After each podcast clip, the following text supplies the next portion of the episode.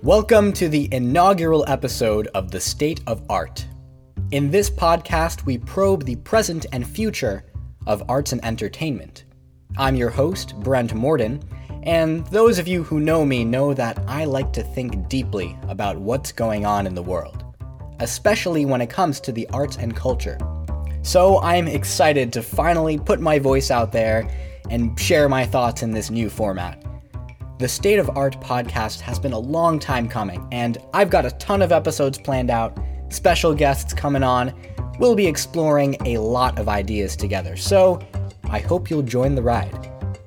Without further ado, let's jump into our first episode.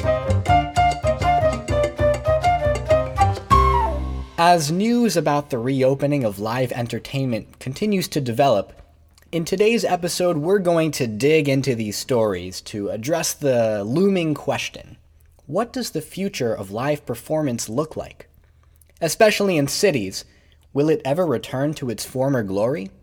What's good and bad about the different reopening strategies that we're seeing in places like New York City, London, Austin? Before we get started, I should tell you a bit about where I'm coming from. I was born and raised, and I still live in New York City. Obviously, the arts here have been more than decimated since the lockdowns began in March 2020. I actually attended a Carnegie Hall concert on March 1st, right before our world came crumbling down. And it was a gorgeous performance. It was the New York Youth Symphony, played Dvorak's Cello Concerto and Respighi's Pines of Rome. It was brilliant and honestly surreal to think back to that time. It feels like a lifetime ago because, in a way, it was. And in order to understand the post-COVID future of the arts in cities like my own New York, we have to first understand how we got here. For now, almost a year, all of us in New York and other cities around the world have been feeling the pain of the loss of live performance. And that's not just the loss of beauty and the energy and life that a Broadway show or a Lincoln Center concert brings into the world, but also the loss of so many jobs and so much revenue, all the economic consequences of the COVID lockdowns. Theaters have been losing millions of dollars each month. So many smaller ensembles and arts organizations that don't have the financial cushion have fallen. New York's most phenomenally talented actors, singers, instrumentalists, you name it, the star leads in Broadway shows suddenly became unemployed. And for each artist who was thriving, for each artist you saw on the billboards or on stage, there were 100, 1,000 more artists behind the scenes who were grinding every day, working hard to weave a little niche for themselves in the wonderful fabric of our art scene. I know that because I'm one of them too. Live performance was such a booming industry in New York City especially.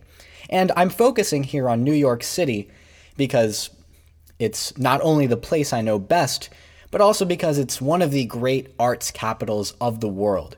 I think we can agree that New York City is something of a standard bearer, a microcosm for the arts more broadly. The fallout from COVID-19 and its ensuing lockdowns in cities like New York have been so utterly and clearly devastating for the arts that it makes me think, did it have to be like this? What would be the alternative? Let's think back to early March 2020. Close your eyes and visualize. COVID-19 was a completely new virus that our species never encountered before. It was raging around the world, we didn't know much about it, it was infecting and killing people. So, at that time, government, here in New York for example, had a reasonable rationale to say, okay, let's close performance venues for a couple weeks because indoor crowds are spreading this new virus that's killing people. That was the whole philosophy behind 15 days to slow the spread. I remember that time very clearly, because it directly impacted my work. At the time, and still today, I manage the programs for a Manhattan-based children's choir nonprofit. Our choirs and everybody else in our city making live music immediately had to toggle from rehearsing in person in the same room, as it naturally is, to rehearsing via this brand new video conferencing software called Zoom. It was really weird, but we all figured, okay, this is temporary, it'll blow over in a couple weeks, we'll slow the spread, and then we'll get back in action. The common feeling among us in the live performance sphere was a hopeful return in a few weeks' time. Among musicians and actors and directors and choirs, bands, casts, and even school music programs. Oh, what wishful thinking. Of course, we all know the story.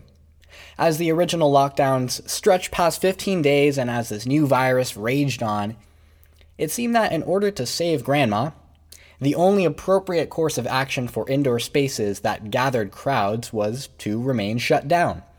So for artists involved in Broadway, off-Broadway, Lincoln Center, independent ensembles, comedy clubs, small quirky venues in Brooklyn, basically any spaces and groups reliant on live shows, that meant continued unemployment and revenue losses and bad feelings, uncertainty, anxiety, not just about this new virus, but also about our future.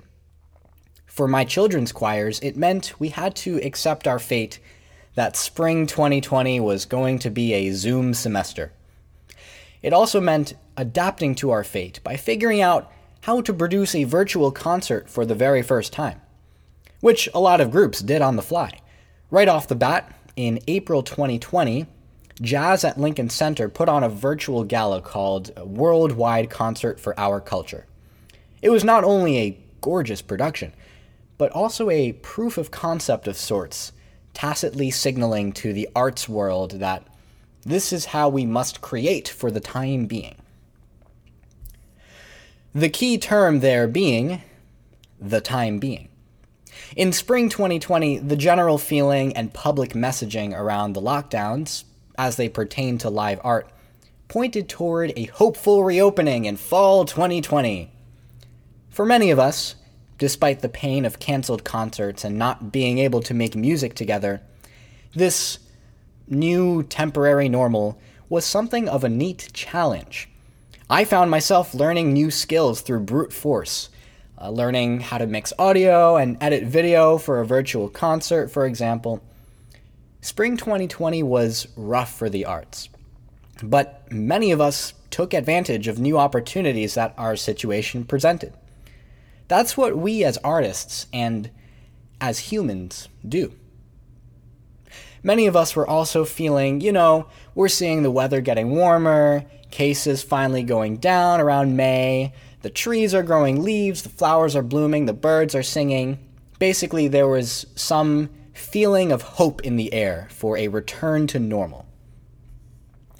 But not so fast. Summer 2020 in New York was a welcome breath of fresh air, quite literally. Outdoor performances were enjoying their moment. I remember seeing a few outdoor comedy shows, which felt amazing. Just to hear and see somebody get up in front of an audience entertaining us after so darn long. But it seemed that fate had been sealed for live indoor performances. As 2020 continued on, the tentative reopening date for our arts institutions kept getting pushed back. Carnegie Hall and Broadway, which had originally set their sights on fall 2020, announced that they would continue to be closed until January 2021, because it wasn't quite safe yet to reopen. Then as the autumn leaves began to fall, the fall brought some pockets of COVID cases that really sealed the deal of closure, at least through April and June 2021. Meanwhile, economic and livelihood damages kept mounting, and artists have been fleeing New York City in droves. When our government decided to shut down live performance in March 2020, could they have predicted the incredible series of consequences that unfolded? I don't know. Did they do the right thing? Well, if the goal was to save some lives from a strange new virus, then quite possibly. If the goal was to put thousands upon thousands of artists out of work and to flatten an industry that breathed vitality and soul into our city's cultural life, then absolutely. If the goal was to expand authoritarian overreach into the lives of private citizens trying to make a living and to restrict our freedoms in the name of safety, then job well done. And that's why it's such a tricky situation. Policy decisions like locking down and reopening are fundamentally a question of priorities, and they're fundamentally a question of risk versus reward. We'll get to that soon. First, here we are now in February 2021. My children's choirs are still rehearsing and performing virtually, as are many other groups. The charm of Zoom has long worn off. For some, there was no charm in losing live performance to begin with. Nearly all of us who've been doing music and art virtually see that this is not really sustainable in the long term. To its credit, for my children's choirs, going virtual has given many new students the opportunity to sing and participate in our programs who otherwise would not be able to because of where they live. So there has been some silver lining. And also the creative challenges of producing concerts virtually have yielded some impressive results. But fundamentally, the arts are not meant to be created and consumed through a screen. It's like eating food that has no taste or texture. It's not right. That's why so many schools, groups, studios, including a studio where I'm so grateful to teach, have been rehearsing and making art together in person during the ongoing COVID era, with safety guidelines in place. Now, let's explore the merits of these safety guidelines because they help dictate the course of our future. When 2020 was happening, the looming question in the public conversation about reopening live performance morphed from when do we reopen to how do we reopen safely? The term safely being commonly agreed upon as reducing the opportunities for spreading COVID-19 because this virus happens to be relatively contagious and sometimes manifests without symptoms. That meant for any ensembles or productions looking to do things in person during the COVID era, wearing face masks quickly became the norm because face masks reduce the amount of aerosols and droplets you breathe into the air, which reduces the risk of spreading this virus if you're asymptomatically contagious. It also meant that testing quickly became the norm as well, because if you tested negative, then you clearly won't get anybody sick. For example, I was on set at a commercial filming in November 2020, and these two guidelines were exactly what they asked of everybody there. Get tested and wear a mask. Simple enough, right? Another example. If all the talent in a theatrical production tests negative, then there's no problem for them to sing and perform in close contact without masks. And that's why the Metropolitan Opera has been streaming filmed, live, staged performances. Wow! Even though live audiences aren't allowed into the hall, their cast has been tested and therefore are good to go. They form a pod of sorts. This same approach allowed me, as the composer and music director, and my writing partner, and a crew of actors and musicians to record a filmed original musical that we created during December and January. So during the COVID era, in cities like New York, there have been reasonable ways that ensembles, groups, productions could put on at least something that's done in person. However, the health guidelines that we've had to follow have been clunky. At that commercial that I was at, testing took up a huge chunk of our afternoon, not to mention a chunk of the production's budget. Here's a thought experiment. What if at that commercial, they had not tested us and just let us be on set maskless. You know, like the good old days.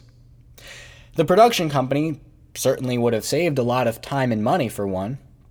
And because this commercial happened to film all outdoors, and because aerosols and droplets that we breathe disperse almost immediately outdoors, so that the risk of catching a virus is practically negligible, what would have happened is we all would have been fine. But what if this commercial was filming indoors without any guidelines? Then perhaps some people on set might have caught COVID-19. And here's the million-dollar question, folks. Is it worth the trouble? Was saving several people from catching this virus truly worth the time and money and discomfort sacrificed by everybody? Maybe. Maybe not. Maybe they saved somebody from getting severely ill and dying. We don't know. At first, the lockdowns and health guidelines seemed necessary and reasonable. But as we learned more about COVID-19, and we watched different reopening strategies take place in different cities, it was no longer evident that these guidelines made a meaningful difference anymore. Because now we know is that the death rate for COVID-19 is quite small for viruses of its type, especially small for people who are not elderly and don't have any underlying health conditions. But what's developed over the last year, for better or worse, has been an obsession with safety, not just within our government and public health spheres, but also within our culture. In December 2020, Actors' Equity Association, one of the premier labor unions for American actors, released their official set of COVID safety guidelines for live productions. They detail guidelines for any union production that's indoors or outdoors, with or without an audience. It's on their website. You can read it.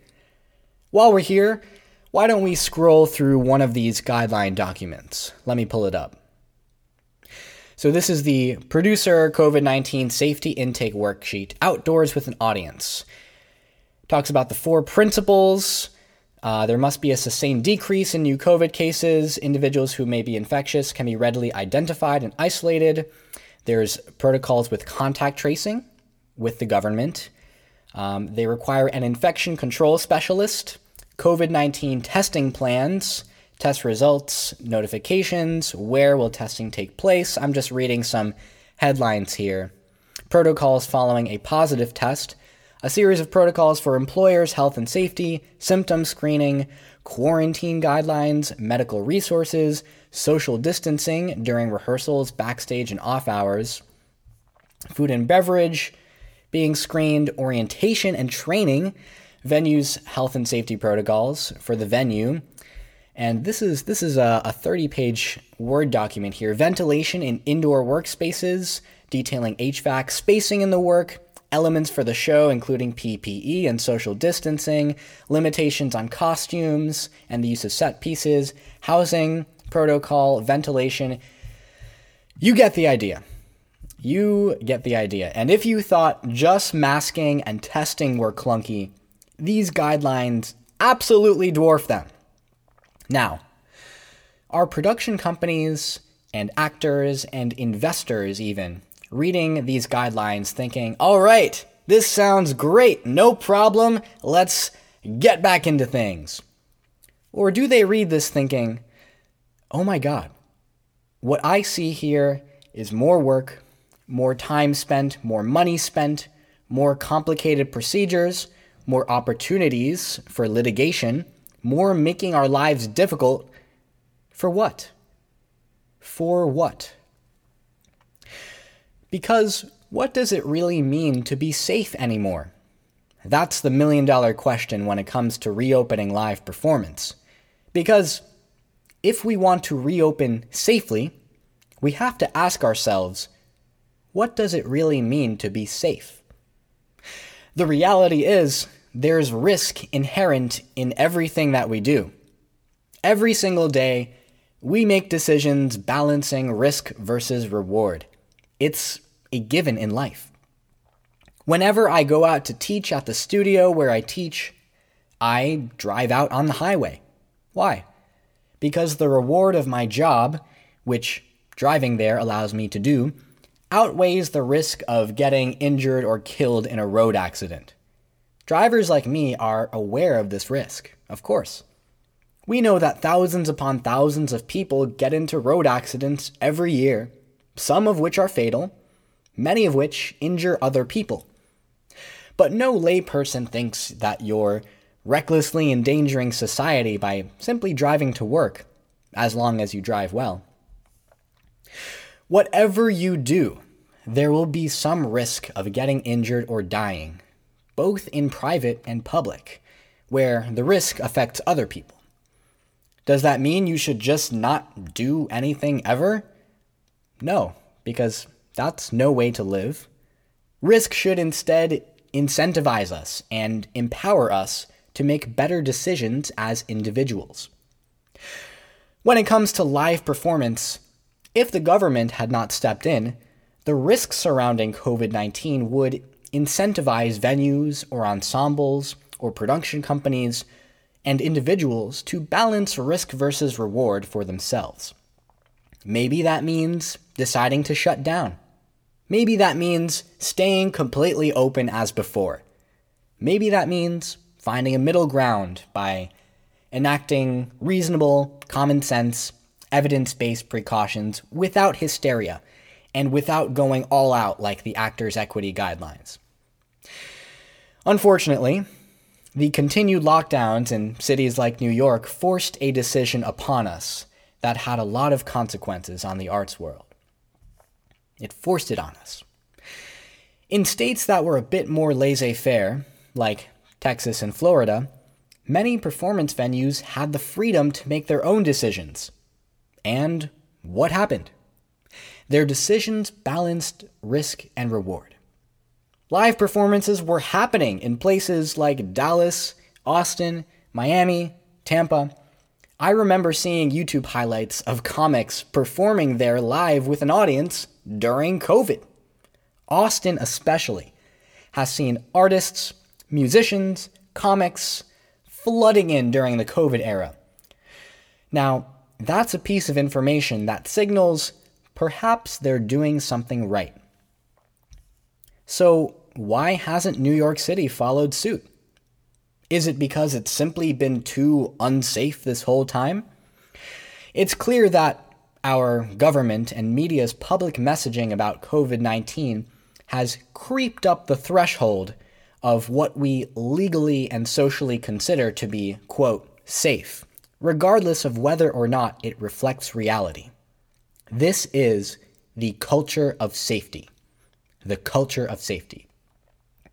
In a place like New York City especially, this culture of safety, people and businesses and government afraid to cross that threshold, leaning into guidelines upon guidelines, will make reopening, with a capital R, a tough gambit. As long as our government keeps dictating the course of events rather than allowing its constituents to dictate the course of events, the return of live performance in cities like New York will be inefficient and insufficient. At the very least, New York's governance has put forth some initiatives on the road to reopening. Earlier this month, Governor Andrew Cuomo, as quoted from ny.gov, quote, announced the launch of NY Pops Up, an unprecedented and expansive festival featuring hundreds of pop-up performances, many of which are free of charge and all open to the public, that will intersect with the daily lives of New Yorkers, end quote. Basically, Pops Up is going to be a series of publicly funded, free outdoor pop-up performances around New York City. They're meant to stimulate New York City's artistic life again, as a precursor to the city's reopening of live indoor performances, which, as announced, will happen in so-called flexible venues, or flex venues. They're called flexible because they allow for safety guidelines to be met. Ah, yes, It's all about the guidelines. Even though at this point, with what we know about COVID, with the myriad of cheap and effective treatments out there that have existed from the very beginning, with people getting vaccinated and reaching herd immunity, at this point in time, it's not self-evident that these guidelines are making us meaningfully safer. However, we're past the point of no return. Safety has become an idol.